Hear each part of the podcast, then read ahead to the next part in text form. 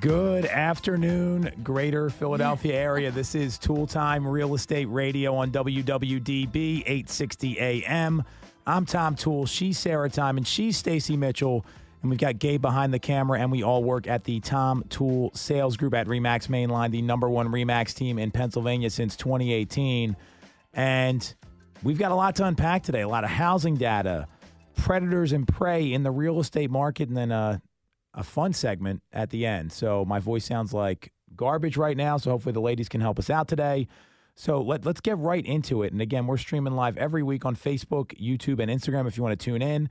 There was a very interesting article that I found on HousingWire that talks about all this housing data that is out there.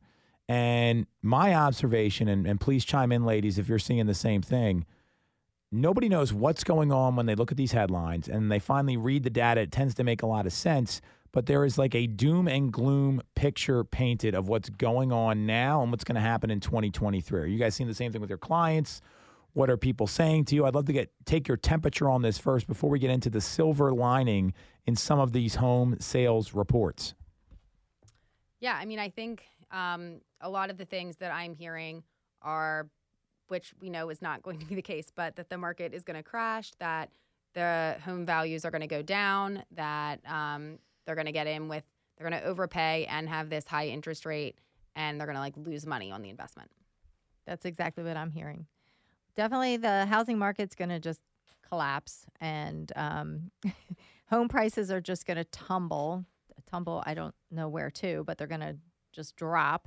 And they don't want to overpay on something that they're going to have zero equity in. And they're convinced that once the housing market collapses, the interest rates will drop too. And then they'll get the deal. So what is a deal? Like, what do these people think a deal is? Has anyone actually defined that? I guess they want to pay, $150,000 on a 4-bedroom, 3-bath, single-family home on an acre of land. I don't know what the deal is. I wish they would tell me. And, when I ask them that, they're like, they don't really answer that question either. Right, because I think that they don't always know what they think the deal is, because the deal isn't necessarily, like, sometimes I think it's like if they get it, like, under list, like they would consider that a deal. Well, what if it's overpriced as a listing? Then is it still a deal if you get it under? Like, it should really be based off of comps and, other information out there. But so it doesn't always really line up for like, oh, that's going to count as a deal. But like this one that you get that was priced really below market value that maybe you went a little bit over, but like price-wise makes sense, isn't, Right. So I think you defined it right there. A lot of people think a deal means just like negotiating with somebody. And in reality, when the listing's overpriced, maybe you're not getting a deal. Although I argue that's where buyers can do the best, is if they make an offer on a listing that's priced too high, because most buyers are afraid to do that. So that would be number one. Secondly, I don't think anyone really knows what's going on right now. And I think that there's a lot of caution and there's a lot of nervousness in the marketplace that's causing hesitation for people that would normally be more likely to transact. Is that accurate, or is that what you're seeing before we get into some of this data? Yeah, definitely. People are just nervous about what's happening, not only with the stock market, they're watching their 401ks, but also with the interest rates. So there's a lot of hesitation. They do know, the folks that I'm working with that are currently renting, they have an understanding that their rents are going to go up, and they're not happy about that either. So I think that for them, they feel like they're stuck between a rock and a hard place, and they really don't know which direction to go. So they just, what is that, analysis paralysis kind of thing? They just stay right where they are. Right. And even if they know that rent's going to go up, that them paying rent isn't going towards any type of ownership or like, anything that's going to build something for themselves, I think in some cases it feels temporary, like they can get out whenever they want, and that they haven't like made a mistake, even though in staying there, that in itself could be the mistake. Correct. Well, and I think the hesitation is hurting people. I mean, there's so many folks we've talked to that said, I'm waiting for, the market to calm down, then rates doubled, right? So it cost them a ton of money. So that's a really great observation. So let's get into the data here and what they're actually talking about. And I think this is one of the hardest things agents have to do, is take all this data that is pretty involved. It's pretty analytical. Sarah, are you an analytical person? Nope. Nope. Stacy, what about you? How analytical are you? Not very. So I'm probably the most analytical of us all, and I'm not an analytical personality by design, right? So I understand numbers and can make them work. And the biggest challenge agents have is taking all this data and explaining it to people in things they can understand. Right. I mean, I'm so clear that's the issue. It's like when you go to your accountant, I don't need to know what like journal entry rule number 352 says. I just need to know what I'm paying in my taxes and what I need to do. So Logan Mohtashami from HousingWire, he talked about some data that got released last week from the National Association of Realtors that showed there was a 23.8% decline in existing home sales in September, and inventory has now fallen in back-to-back reports. I don't totally agree with that because you got to look locally, and locally we've seen inventory come up a bit, and I think that's really important to acknowledge. And so what Logan's done, and he's a pretty smart guy. We use his articles a lot on the show to kind of explain what's happening.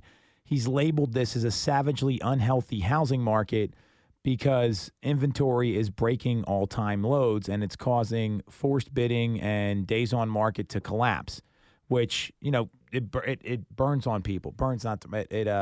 Grinds on people. I think some buyers just don't want to deal with it. Mm-hmm. So what's happened is, as he cites this in the article, is that mortgage rates, he thought once they broke above like 4%, we'd see some problems, but now they're above 7%. And sales are declining faster than we've seen in the past as kind of a knee-jerk reaction here because affordability's down and massive price gains are up since 2020. So there's all these things happening that have caused this hesitation.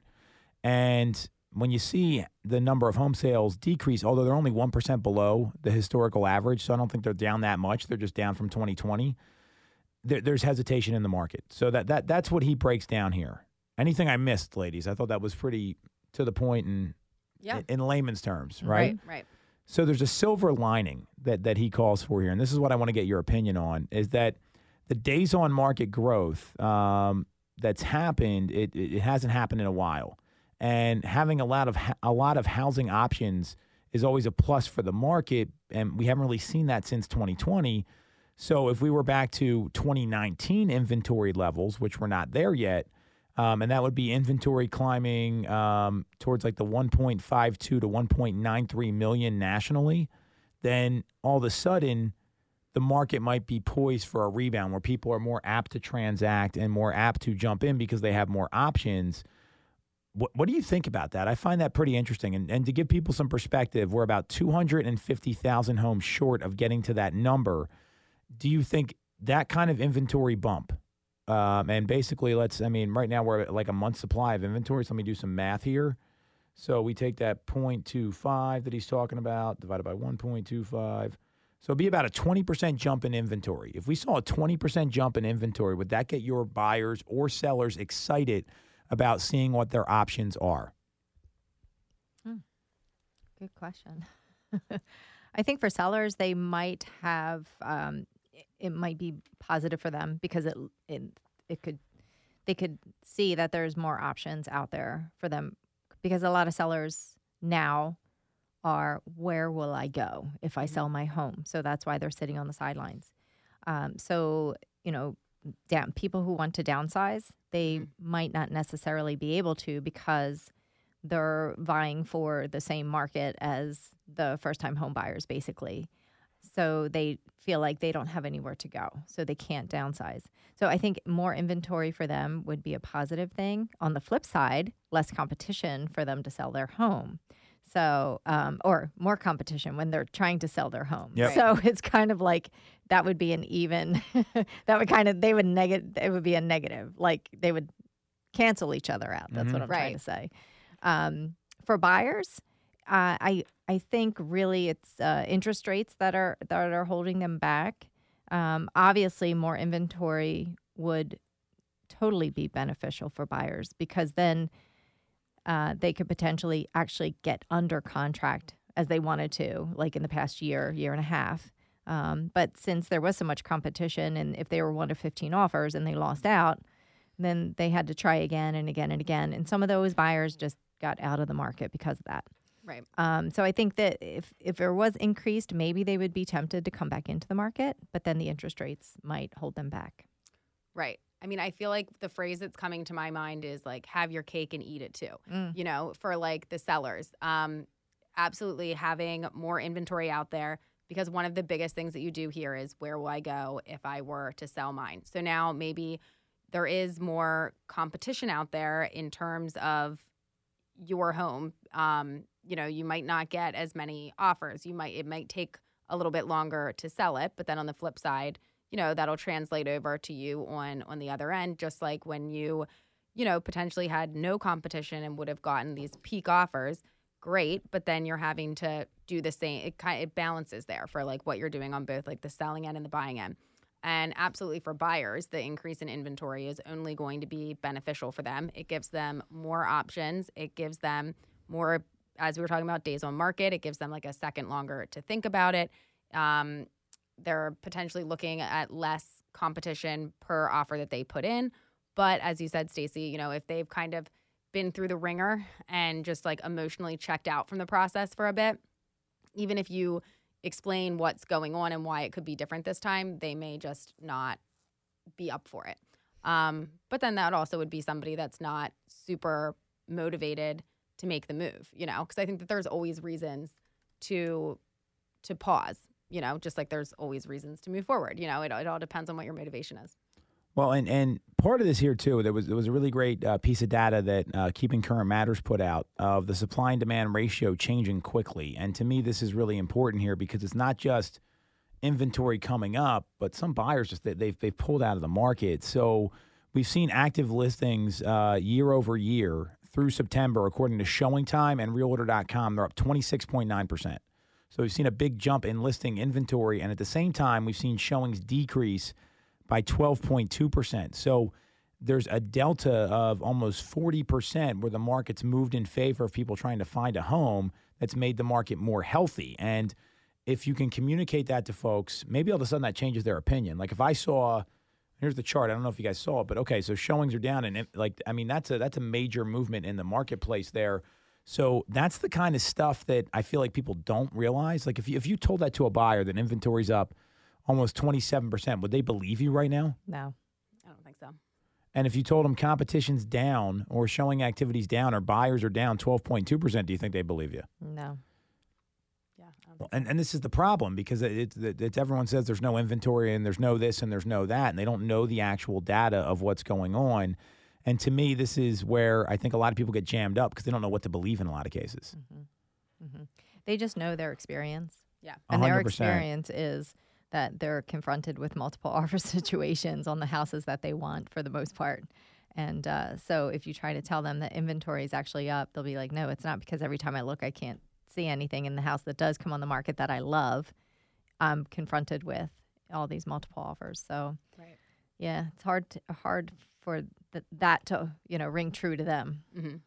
Well, it's a problem, because most agents say, yeah, you're right, or yeah, there is no inventory, or it's tough out there. And what you say really does matter. And a lot of folks just aren't in a spot where they're able to constantly, you know, communicate that effectively. And I think that's where the issue's coming in more than anything else, is that they don't know this data. So looking at this HousingWire report, if days on market, even if it went like more than 30 days, and right now we're about 23 in the suburbs. It's higher than that in Philadelphia, and I think Philadelphia consumers are more apt to transact in a lot of places, and I think it's a little more of a kind of a stall there than it is in the suburbs. But like Chester County, it's the complete opposite, where there's very little out there. So if there was more inventory north of 30 days, I mean, would that get some of these people off the fence? Like, how many sellers are you talking to right now that don't know where to go, and that's why they're not moving?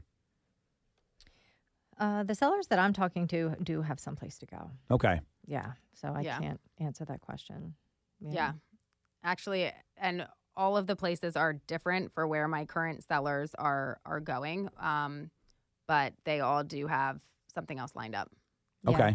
But I do have a couple of sellers that I've been working with probably for the past couple of years. They're not as motivated. Right. And it is because they feel that they can't get into their next house. Right. Mm-hmm. No, I would agree with that. I would say I've got like long-term nurture sellers that like it could still be a while until they decide to do something. But I guess the ones that I have that are like actually listing now. Right. Either they're already on the market or they're already signed or they're like, you know, they do have that next piece in place, which might be why they were willing to move forward. You know what I mean? Right, like, right. That's a great point. Mm-hmm. So how are you getting this message out about what's actually going on in the market? Because, I mean, I've heard people, well, this economist said this, this economist said that. And right now it's like 87% of them think prices are going to go up next year. So I don't, you're picking on the small percentages.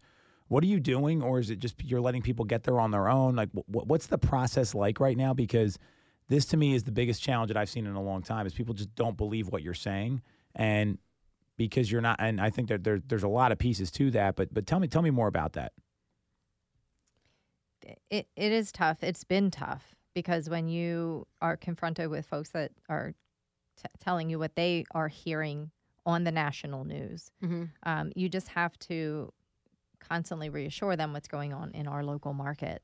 But again, if you haven't built that trust with them or there's not that rapport, they could still look at you and think that, you know, you don't know what the hell you're talking about. So, right. Sometimes you can see that in their eyes. They're looking at you like, no, that's not true because it's going to collapse. It's going to be over. And, you know, because my uncle told me that. Right. So they trust in their family and friends before they trust in you if you haven't built that rapport. Right. Yeah. I mean, I think the rapport goes a long way into trustworthiness mm-hmm. and how open they are to hearing what it is that you're telling them. I think that also, like, you know, different personality types, I feel like, take to the news better. Or, like, you know, if there's somebody that's like, nope, this is what's going on. I know exactly what's up. I mean, you can give them all the data that you want, but, like, it may just take a bit more time. I think when it comes to putting offers together for my buyers that are active right now, pulling comps of closed in the area that they're looking and actually showing them days on market and what the asking price was compared to what it actually closed. Mm-hmm. I think that goes a long way to them understanding that this is you can't go below the asking price on this particular property, right? Because it will go over asking. Mm-hmm. To me, that's been very effective because they can actually see where things closed, right? Yeah. Well, a lot of people, they don't like, they say, oh, my neighbor got a great deal on their home, and they paid like $5,000 off the asking price. I mean, and mm-hmm. they're living in these, you know, these bigger neighborhoods. So there is part of that too, where it's showing the actual data. And to me, that's the best thing an agent can do is show third-party validation with what's going on, using stuff like these Keeping Current Matters slides, which we just did a whole training on today about that, like 5 slides to use that are going to really help you. Those are great ones. Those new ones that came out? Mm-hmm. Yeah. Wow. So you saw them, the end of September ones? The ones that you put out today? Oh, yeah, the 5 slides, yeah. I put them on my phone right away. Yeah. I have them. They're loaded and ready. Yep. So favorited, ready to go. Them, yep. We actually walk people through how to do it. That's why I've got them. Well, good. So how do you utilize those? So to give just a quick idea here for agents, so we had 5 slides we put out there. One was lending standards in terms of product risk versus borrower risk from the early 2000s up until now. What home values do during recessions, forecasts of the market from 2024 to 2026, median asking rent since 1988 and how it's going up, and then the supply and demand ratio. So what would be your plan? Like, are these just on demand for people? Are you getting proactive with them? What would you do there, Stace? Oh, these will be on the ready. I can text my clients. I can show them if we're standing there. I love the median asking rent since 1988. That one is very dramatic. If you look at that chart right there, it's very dramatic. Mm-hmm. And the supply and demand ratio quickly changing. I mean, that just shows you right there the increase in the listings and the decrease in the showings. So I think that these are just tremendous. They're quick. They're easy to decipher. Mm-hmm. It's valid data that you can quickly mm-hmm. deliver right to your clients. Yeah. I love it. Yeah. I mean, I feel like these slides, you can utilize them in a couple different ways. I mean, if you're just like out talking to a client, easy to pull up. If you are meeting a client for the first time and in your, you know, maybe conversation before you went out to show them something, you know that they're renting, this is something that you could print off and actually put in along with the other information that you bring along. You know, you can give people the piece that they need to know, you know, mm-hmm. And this could also be a good way to reach out to clients that, you know, maybe have kind of fallen to the wayside or aren't really responding to stuff. You know, just giving like a general market update and including some, you know, quick, easy to process, easy to look at information. I love the lending standards one also, because that's where you can debunk the you know, the housing market's going to crash thing. Right. Because it is harder to get financing than it was before. Extremely harder. Right. How you know how hard it is? You actually have to provide all the documentation. Like, this is the era of like doc loans and stated income and all these different things. And the rates would be higher. People didn't care. They were just buying stuff.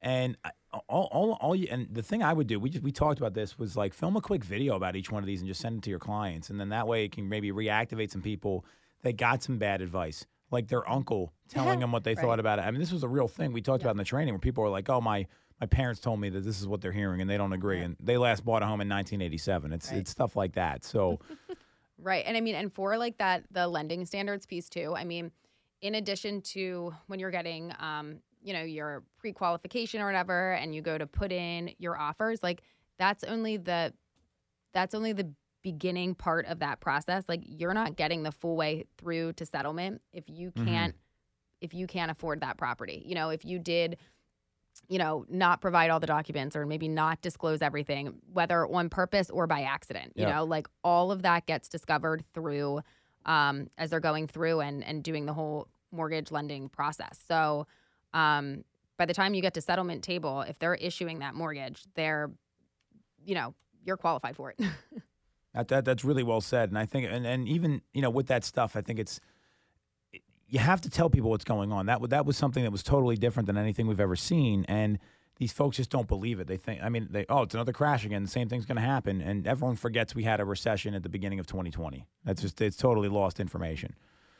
So there is some silver lining here. We kind of agree with Logan that it sounds like if inventory jumps up, that could spur the market and make the market a lot more healthy than it is right now.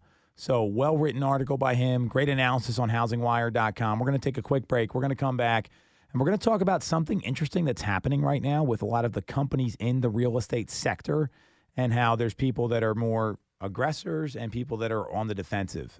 So we'll do that next on Tool Time Real Estate Radio on WWDB 860 AM.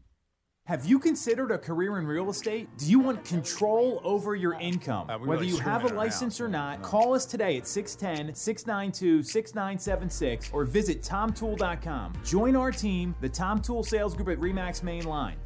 For the best local mortgage service and great rates on your money, look no further than Mortgage America. We've been operating in the greater Philadelphia area for 40 years with a focus on smooth, easy access to home purchasing. Whether you're a first-time buyer, upsizing or downsizing, or just refinancing, we have programs for you. We also have closing cost assistance programs and access to subsidized interest rates. Pre-approval is free, no costs or commitments. To learn more, visit our website at mymortgageamerica.com or give us a call at 610-439-8000. We always have a person available to take your call with around-the-clock human service. Purchase your home with the personalized, local service you find at Mortgage America. Mortgage America is an equal housing lender. NMLS 128501. I'm Tom Tool of the Tom Tool Sales Group at Remax Mainline. If you're thinking of becoming a real estate agent in the greater Philly area, I have a special offer for you. Our team did $165 million of volume in 2021, making us the #1 RE/MAX team in Pennsylvania and a top 1% team nationally. Our agents love us because we offer them a successful career, a great life, and an unbeatable culture. Agents who've been with us for at least a year average 30-plus sales. Even our brand-new agents average 17 to 24 sales a year. We offer proven systems and expert training. We help you set more appointments and sell more houses. Now here's the offer. If you don't have a real estate license yet, we offer real estate scholarships so you can get one for free. Check it out at realestatescholarshipprogram.com or visit the Tom Tool Sales Group at Remax Mainline at tomtool.com. That's tomtool.com. Get more out of your real estate career, and remember the real estate golden rule. You always get more when you work with Tom Tool. When you're getting a mortgage, you shouldn't have to sacrifice great service just to get a great rate. At Mortgage America, we've been lending with this philosophy for over 35 years. We have access to great low rates without the complications and delays of big or online banks. We're a local Pennsylvania lender with loan officers that you can actually meet. As PHFA's #1 lender, we specialize in all residential mortgage programs, including first-time buyer programs and low down payment options. For your free pre-approval, call us at 610-439 $8,000 or apply online at mymortgageamerica.com. Mortgage America is equal housing lender, NMLS 128-501.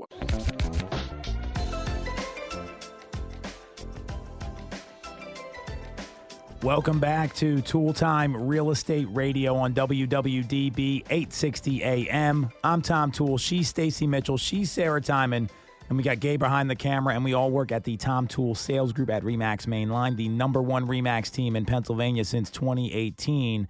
And there was an amazing article in Inman that I found. It's written by Mike Delprete. I think he published it on his website as well. He is one of the best real estate industry analysts out there that talks about, in this particular piece, how there's a lot of like predators in the real estate industry, and there's a lot of prey, and there's going to be a lot of mergers and acquisitions and liquidations and consolidations coming up because the market's changing, and we've seen just less homes sell. There's less money in the system. And he goes on to talk about some of these stock prices of some of these companies. So there's four in particular that he highlighted in their year-over-year change. Compass has seen an 81.53% drop in its stock price. Open Door, 89.68. Zillow, 69.31. And Redfin, 92.35, all in the red. I mean, these are massive declines here. Yeah. So all that in mind, there's a bit of a financial reckoning coming on in the industry, because these companies are down billions of dollars. They're laying off people constantly. Every time I log on to Inman, I see that some mortgage company or some large company is laying off somebody. And there's a rush for some of these VC-funded companies to conserve cash and demonstrate a sustainable business model, which I totally agree with. So why does this even matter? I mean, some people are probably happy to see these companies fail. And what he goes on to say is that there's going to be predators in the industry, and there's going to be prey. Companies that have the resources to expand through acquisition, and those burning cash that are vulnerable to takeover. So what do you guys think about this? Because, I mean, we're in an interesting spot. I mean, I think personally, the recruiting business in real estate is crazier than ever I've seen. I'm sure you guys are both getting calls all the time. I'm getting calls, and I mean, look, we certainly go out and try to recruit people. I would argue we're much more selective, and we have a specific kind of person we're looking for. But, I mean, it's constant. And I think that's been part of this here. And then we got this great tech, or we're doing this, or we're doing that. Mm-hmm. So when you hear this, how does that hit for you being in the industry, selling homes, boots on the ground? Well, things are constantly changing all the time. I mean, that's just the way it is. The strong will survive and prevail, because that's what it's all about. And exactly the point of the predator and the prey, right? Right. So some of these newer companies, Compass, Open Door, you know, how old is Redfin? How young is that company, or old is that company? So it seems I'll look it up here. Yeah, because honestly, in the scheme of things, they're newer. 10 years. Yeah. So it seems like they're the ones, and the tech companies that are really taken the hit. The tried and true firms that, you know, are the brokerage firms, they're pretty solid. They're well established, not going anywhere. But these tech companies, obviously, they're pretty volatile. There's a lot of change going on. And that's always the opportunity for the bigger companies to swallow up the smaller, struggling, failing companies. Right. Or if they have something good to offer, they just like acquire that. You know what I mean? Yes. Like they absorb them. Yes. I like how you said acquire nicely. Mm-hmm. So now knowing that's the case, I think we see it kind of like they pitch a new piece of tech or all these different things. So what they go on to say here is that there's going to be some that are just going to be out there and they're going to be the ones that are acquiring people. And there's going to be others that are super vulnerable. So I'm going to fire off some of these names. Tell me now, obviously, we read the article, so there might be some cheating going on here with your take on this. Let's start with the most recognizable company in real estate, Zillow. So how do you feel Zillow weathers this storm, knowing what's going on? Well, I think Zillow's going to weather the storm. Oh, yeah. Well, I mean, they've been, you know, kicked around and counted out numerous times in the past number of years, and they come back. They have new, different ideas. Mm-hmm. They redesign their business. They, you know, refocus. So I think they'll be fine. Right. I mean, and I think they are They're big enough. They're well-known enough. They've got enough going on there that they can try different things and fail at different things and still have their head above water. And to, like, the common everyday person who isn't, like, necessarily following everything that Zillow's doing, they wouldn't even know that anything was, like, happening there, you know? And Zillow's a verb. I mean, it's like Google. Like, you know, just Zillow it. Yeah. What's Zillow say? So, you know. What's the Zestimate? Right. Yes, people know it. So that's really good. I would also argue that Zillow has $2 billion plus in cash, which makes them way more bulletproof than some of these other companies when you look at their cash balances and their burn rate, which if you don't know what burn rate means, it's how much money they're spending a month no matter what happens. So I don't see Zillow going anywhere. I think they made adjustments about a year ago when they changed their business model and did some things, and they got back to what was working, which anyone listening to this show, if you're in real estate, just do more of what works and you're going to be fine. I think that's the big problem for a lot of people is they get away from the stuff that doesn't work. Mm-hmm. They have some crazy new idea. They don't test it out, and then it just goes horribly wrong, and their business is at zero. So Zillow, we think, is going to be okay. Rocket Mortgage. Talk to me about them. Ooh, I don't know. I'm not a fan because I've been on the side where it's been a difficult transaction with Rocket Mortgage. I'm always a fan of local lenders. I think so. I don't know, but people do utilize those. You know, they see the ads on TV. They see, you know, the pop-ups on their feed. So, and it just makes it so easy to apply right online. Right. So I can see why users would be more prone to utilize the services. Although I wonder what the rate there is, though, of people that like, you know, apply for it or to get like their, you know, pre-quals that they can submit an offer, but then ultimately don't end up using them. That's a good, I would love to do that. Because I feel like there will always be people who quickly in a pinch are like, oh yeah, and then, or maybe without even realizing that they're, you know, maybe not picking the best lender, but like it's quick. You don't have to like get on the phone. Like you can just like do. Yep. And then, you know, once they get under contract, because you've got 7 days to apply for the mortgage. And once you've had a chance, and now with days on market ticking up, it might not be so much of a thing where like, oh, all right, I saw this house today, but I only just realized I was in the market and now I've got to quick get my approval and blah, blah, blah.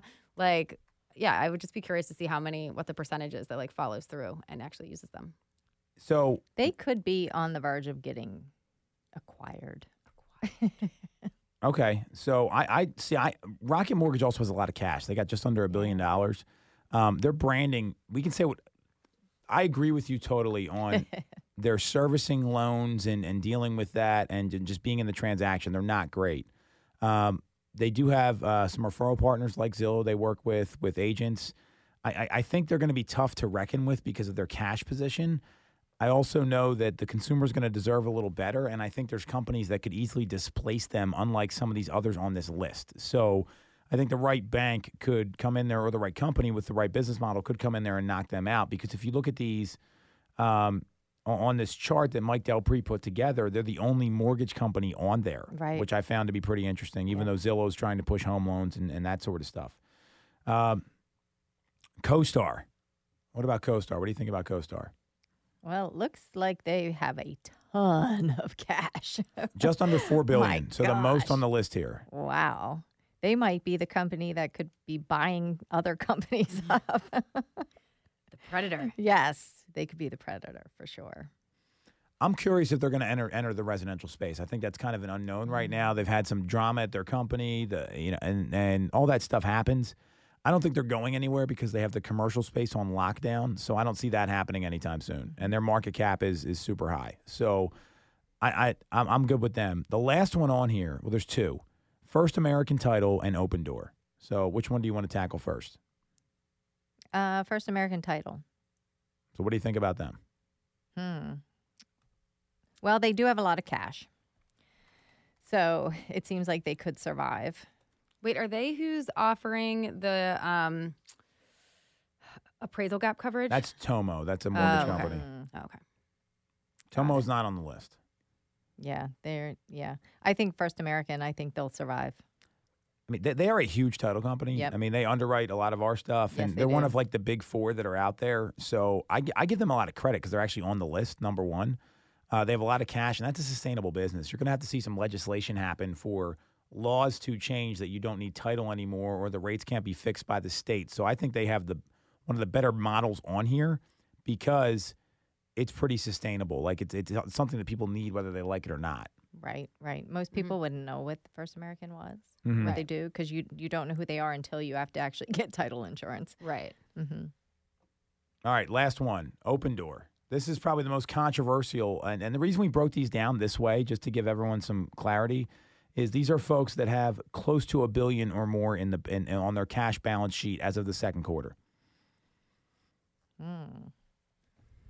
Boy, their stock dropped the most. They had a 90%, almost 90% drop in their stock. Wow. Yeah. But they do have a lot of cash, so they can probably sustain and weather the storm. Yeah, I would agree. I mean, that is interesting when you look at that drop. That's huge. Yeah, that is very substantial. But yeah, but I mean, given the amount of cash they have, and if you know, the basis of this article, I think, was saying that, like, if you've got the cash to ride it out, you'll be, you know, you should be able to pull through. But it does say that they're entering 2 quarters of massive financial losses. Where's that coming from? Well, they're not going to be able to sell their homes at a profit anymore is what's happened. I mean, they were, you know, it's pretty clear that what's going to be happening is that they're going to be just getting killed the next 2 quarters because, I mean, look at Zillow's iBuyer business. They've weathered the storm. They had a lot more cash. It's an outlier, and I don't know that they're going to be in a position to be able to acquire any other companies. And the iBuyer is just not as sexy as it was because these people now are realizing, I mean, the off MLS study for Bright says you get 13% more just by going to the market. That's almost exactly what these iBuyers charge in fees. So not only do they offer you a lesser price, but then there's like 13% more of fees. So you're really taking 26% less. And, you know, now there's folks that you can get like contingencies accepted, and I think there's people out there looking for like more fix and flips than there have been. So I don't know that they're going to be able to continue with the model that they had. I mean, they never really penetrated the Northeast anyway, so I don't know that it's as viable here as it is down in like Florida and other places. Yeah, I noticed that there are some investors coming back into the market too for the fix and flip. So they seem like the biggest outlier here out of all of them. Yep. So then there's the businesses that people that Mike identifies as people with a cash burn problem, or that they just have a high cash burn and they don't keep a lot in the bank. So the first one they identify as Compass, which, I mean, you look at their cash balance since Q2 of 2021, it went from just under $900 million to less than $300 million in 2 years, and obviously their stock price is down 81% or something like. I think it IPO'd at like 18. Now it's down to $2.46. Wow!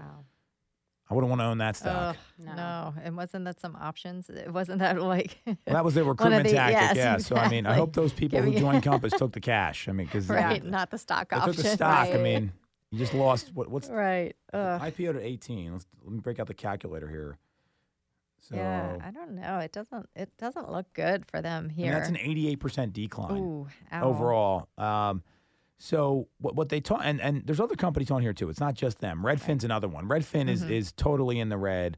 Then there's other companies that are listed on here like Douglas Elliman or EXP or Offerpad. Those companies don't have as much debt. They don't have so they don't have as much as high of a cash burn. And I think it's the ones that are spending money are the ones that are the biggest. Most vulnerable companies out of all of them. And, you know, so what happens with companies like this? I mean, and this is what Mike kind of talks about, where the severity of the situation depends on when they last raised money, how quickly they're spending, and how much they have in the bank, and if they don't have at least 12 months of runway. And I think that's a concern for them because there's a lot of people just spending like tons and tons of money here, and I don't know where they expect the profits to come from when you see the number of home sales are down 18-19%. That was the model they were projecting. Not that it's bad for realtors. I think it's just bad for these big businesses burning all this money. Yeah, for sure. And it looks like at the rate that Compass is burning cash, I mean, that's pretty quick. Yeah. Wow. It should be interesting to see what happens. It looks like it's going to really come to fruition like in the next 12 months. Like what's going to happen with these companies? Are they going to be the prey? Right. Yeah. Well, and I'm sure like, you know, people keep things pretty tight, but like, you know, for some of these companies that are really spending a lot, is there some cool rollout that they're going to be putting out soon that they like, they know that they're burning it quickly now, but with the hopes that it's, and you know, that's kind of like a factor of business, but, do they have plans to change their business model with the, the changing market? Right. I think the concern here with a lot of these companies is they were built for only good markets. I mean, you get into a market like this, they don't know how to do it. They don't have the playbook. And it's, you know, I mean, it's always, you know, it's always exciting building these companies and having a lot of volume. But you look at Redfin, they're on here too. And I bet you Redfin gets sold. I'm calling it right now. I think they get sold. I think someone may buy Compass as well. But with Redfin, like that model comes out when the market's hot. I've seen these people before, like the discount brokers. We can do it at any price. Yes. And then all of a sudden, the market changes, and you have to have half a brain. And we obviously all of us have more than half a brain, but you have to have half a brain to sell a home and do the things that need to happen. These people just disappear because they can't get the job done, and they cost their people money. So to me, they're the most vulnerable companies in this situation. Compass agents are fine. I don't think you know, some of them are good. There's good agents everywhere. Redfin just hires a different kind of person, and it's more of like a, I'll show you 20 homes. I'm not going to give you any advice on the market. Let me know if you want to buy one. Right. Can you imagine if you didn't give your clients any guidance? Oh, my gosh. Yeah. It's awful. That would be awful. Right. It'd be awful for the client. It is awful for the client. Such a disservice. It really is a disservice, especially, you know, first-time home buyers that know nothing. Right. And you're not offering anything else to it except opening a door. Right. Ugh. Yeah. Yeah. Opening a door and then saying, sign here. Let's put the offer in. But I can't explain anything to you. But, you know, just sign the papers. But, yeah, if these companies do have to raise additional funds to stay afloat, that's going to be a tough proposition, too. Mm-hmm. They're going to have to keep going back to the investors for more money. Yeah. Yeah, it's a problem. And I don't think these guys are going to be so keen on sending the money out and doing that stuff as well. So. Right. You know, my view of all this is that I think when you see the market turn, there's a couple things you can do. And I don't even think the market's turning. I think this is a good business practice everyone should have over, like, and they should do this every year in their business. One is like, look at your budget and see where you can cut some stuff that's not working. I don't think enough people need to do that. And then secondly, what the most aggressive companies are doing now, and I know, you know, we're doing the same thing internally here, is where can we reallocate money? Where can we take some of the budget, move it somewhere else that's going to drive revenue better or get us a better return, and invest in growth opportunities and then really grind out the next 6 to 18 months. So I just don't know why these companies aren't doing that. It just seems like all they're doing is cutting and they're not figuring anything else out. And if you want to get bought or you want to be vulnerable, you don't want to be at your lowest value when you get bought. No. And, you know, the goal for all these companies, when you take VC money, you know what the goal is? They want you to sell. They want to get the return on there. They don't want to be there 10, 20 years. They want to sell to somebody else. And I think that's where it's going to be challenging for them because these companies aren't worth what they were worth when they invested in them. Right. Oof. A big not worth what they were worth. Well, and it comes back to like the flywheel concept, right? So I think a lot of like companies, and you see this, and you know, we're the flywheel. This comes from good to great, where it's like you got this big like stone wheel you're trying to turn, and it's like continued effort over time. Like it's one push, like you push it every day. It's not going to start moving as fast as you want it until like you're in like day 500, right? And then it's just continued momentum. A lot of times this is more of like the doom loop concept where people want to spend their way to success. They want to bypass the buildup. They want to have these like amazing companies that come out of nowhere. Every great company, it looks great at the end when you see them in like year 18, but they didn't see years 1 through 15 where there was all the hard work happening and people didn't know who the heck they were, right? So I think that's as much of this as anything else. And these are the people that are going to get bought. You said yourself, Redfin's a young company. Yeah. Right? I mean, you know, so I think that that's a great example here of what he's talking about. So do you think any of these guys get bought? Guys meaning companies. Do you think any of these companies get bought or change hands here? I definitely think that Redfin will. That's and I still think Rocket Mortgage. I don't know, but they could be taken over but still use the branding. Right. You know, because their branding is great. Yeah. Everybody knows. But a bigger company could take them over. Right. Yeah. I mean, I think I would agree with Stacy here. I think Redfin probably is at the biggest, is maybe the most vulnerable of these that were listed. And yeah, and I mean also, yeah, also agree with Stacy that, like, I mean, the name Rocket Mortgage is huge, but you know, of all the ones that are on the list, I mean, when I have like a client that comes in with like a Rocket Mortgage as their lender, I'm just like, but another bigger lender could take over, but just keep that side of the brand because they did, you know, really brand it well. Yeah. And it's so easy just to log in. So they could capitalize on that. Right. I think that's a great point. I mean, sometimes you get to, it's like, you know, I think someone could buy it, or it's like when WorldCom rebranded. Remember, that was like the first rebrand that's out there. So I think that's really important to look at. So I keep an eye out for their Super Bowl commercial. That was a good Super Bowl commercial. Yeah. Was that the Barbie dream house? Yes, exactly. That might be the best thing they've done. It was. Everybody knows that. So we think a couple of these guys get bought. I totally agree. And I think you're going to see more and more of this. And what's going to happen is the cream is going to rise to the top here over the next year. And the agents especially, you know, I would look at your business individually. The same thing, where can you cut the fat? Where can we drive revenue and some more activities? Because that's going to go a long way. Mm-hmm. This would be a small fat cut. But how often are you using Supra boxes? Not that often. There was a time period there where I feel like, you know, definitely pretty frequently. Now, like, I haven't used one in, I feel like, months. And every month you see that little payment come out. I mean, it's not like a huge one, but it's still maybe just like when you haven't used it, it's like. Yeah, maybe twice a month. Here? Exactly. It's not that often. We're lock boxes, and some of the lock boxes are pretty ancient. Right. You know? Yeah. They're like the combination one. Yes. Yeah, like the middle school locker. Yeah. That's exactly right. Well, and you know, a lot of agents, like in Delaware County, they won't even buy them. And then we used to have to meet the people out there, and I'm like, well, I have no time to do this at the listing. So I don't disagree with you on that. Those lockboxes are widely used across the country. It's just the people here apparently don't use them, which is crazy to me. Yeah. So anyway, that's a story for another time. So we're going to take a quick break. We're going to come back. We've got a little bit of a different type of segment we're going to talk about. Real estate Halloween costumes, good ideas, bad ideas. These things have been floating around all over the internet, so I thought we'd talk about it. This is Tool Time Real Estate Radio on WWDB 860 AM.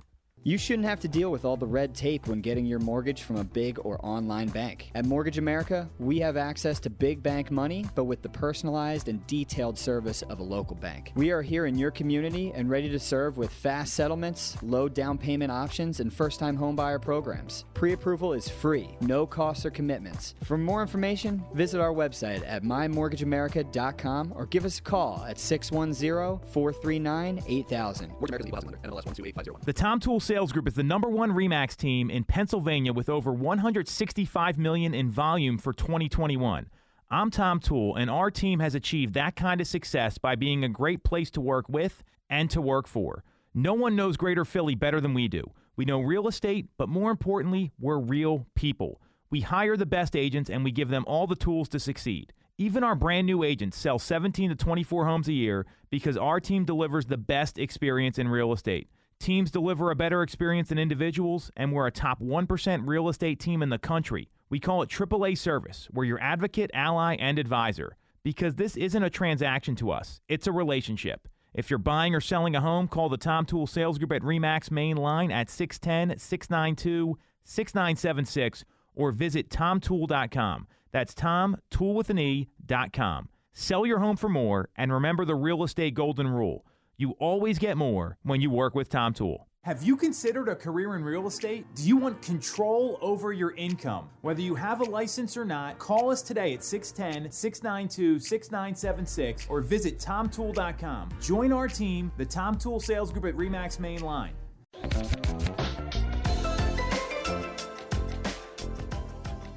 All right. We are back on Tool Time Real Estate Radio on WWDB 860 AM. I'm Tom Tool. She's Sarah Time, and she's Stacy Mitchell, and we all work at the Tom Tool Sales Group with Remax Mainline, the #1 Remax team in Pennsylvania since 2018.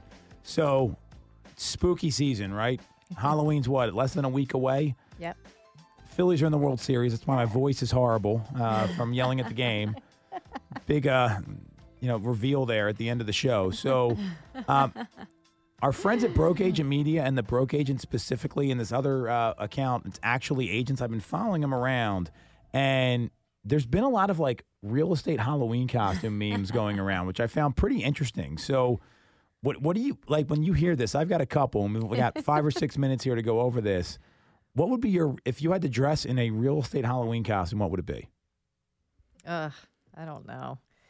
If it was going to be a scary costume, it would probably be like one of those scary scream masks, but I would be like the home inspector. You know, coming to kill the deal. Yeah. Oh, that's funny. I like that. That is scary. So what would that look like? Would it be a dad dressed up as a home inspector, or would it be an actual home inspector? Well, that would be a double scary one if it was the dad as the home inspector, because you know the deal is completely dead. Oh, yeah. Like there's no resurrecting that deal. No. Yeah. But it would be like the scary scream face, you know, maybe like carrying a hatchet or something scary, something, you know, that's going to kill the deal. Right. You know, and then you would have a deal in your hand. Yep. And you just, stabbing the deal. Stabbing the deal. It's dead. Yeah. Oh, that's great. That's pretty good. The guy, I feel like the guy would have like really like high-rise pants on, like, you know, I mean, and probably like a mustache, like something, you know, like all the things. Yes, exactly. That's pretty good. Oh my God, I those guys scare me, Stacy, so that's a good one. They scare me too. Yeah. Oh my gosh, that's good. You know, I think like some of these, the funny ones here for like the top producer, or like I don't think I would want to like dress up as these, but you know, where you were talking about the commission breath agents. I feel like you could get pretty creative with those. And you know, I think we were talking about the commission breath, like if you had you know, glasses on that had little like dollar signs, and because you're just like, you know, all about the Benjamins. Yep. Oh, my gosh. Eating like a garlic clove or something. So you have bad breath. Yes. Have your, like, fake Rolex on or something. Right. Folex. Yes. Got it in, like, at Madison Square Garden outside or something like that. Right. That's awesome. So the two I saw that I thought were pretty funny was the seller bringing 2020 and 2021 comps and telling you to overprice their home. I thought that was pretty interesting. And they were, like, screaming. They were like, oh, well, this home sold for more. They had no inspections. What about a top producer, like someone that thinks they're a top producer, not an actual top producer? Yeah. Then you look them up, and they sold 2 homes. Yeah. Well, they tell you how many homes they sold. Right. Yep. They probably show up in like a BMW or a Mercedes Maserati or something. Yeah. I don't think they'd be able to afford a Maserati. Maybe they rented it for the day. Right. They rented it. Yes, exactly. Yep. Number one agent on the front plate. You know, but it's like a magnet that they have that sticks on because they have to rent the different cars to. Yeah, for sure. They're not leasing it. So like the I'm a realtor or the like just sold license plate, that would be pretty good. Exactly. Probably dressed in like a $99 suit or something like that. Exactly. Yep. Oh gosh.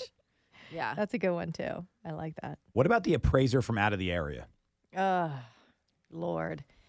Yeah, that would be another like kind of scary deal killer. Yeah. The appraiser from. So do you think they'd be wearing like a jersey from a sports team that is like across the country? Yes, or, like, probably. Yeah. They would definitely. We would have to make them like with gray hair, that kind of thing. Look like the Crypt Keeper because they're so old. Ah, that's a good one. Exactly. Right, and they're looking at homes that obviously are priced. How could you depict that? Like if they're coming to a $500,000 home, but they're appraising it at like $350,000, you know, how can you depict that? Yeah, how would you show that in a costume? Yeah. Well, you could have them, you know, coming up with these sales of like a map or something, right? And then the map is like the map of, you know, Maryland, and they're in Pennsylvania or something like that. Perfect. Yeah, I was gonna say maybe they're like carrying like an atlas. Yes. That's pretty good. That's really good. They have like a AAA like road map to how to get there. Like they would highlight for you on the way. Yep. Yeah. That's a good one. So I think all those are good. I would also say anyone from a big bank. So like Wells Fargo, Rocket Mortgage, right? What if it was a Rocket Mortgage lender? Would that be scary, Stacy? That would be super scary. Absolutely. But that would be easy to portray too. Like just they could be in their, you know, have a Rocket Mortgage sign. You know, and again, or they would be a deal killer too. Would they be dressed up as like a computer because you don't actually... That's pretty good. Yeah, because you don't see a person. Right. There's never a person. Right.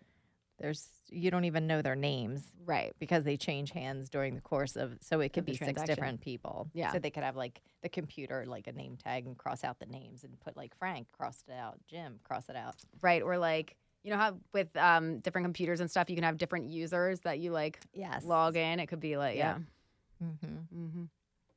What about like the agent showing up like hungover for an open house and they're walking in with like a giant coffee and sunglasses and you can tell that, and they put up like one sign that's fallen over. Yes. The hungover open house agent. Oh yeah. Happens all the time. Dark shades. All right, so that's it for this week's episode of Tool Time Real Estate Radio on WWDB 860 AM. You want to follow Sarah? She's on Instagram at @Ty_TyTime. You can follow Stacy at @2Mitchko. You can follow me at TomTool3RD. And we are streaming live every single week on Facebook, YouTube, Instagram. Just look up Tom Tool Sales Group. That's what we got this week. Happy Halloween, everybody. We'll catch you next time.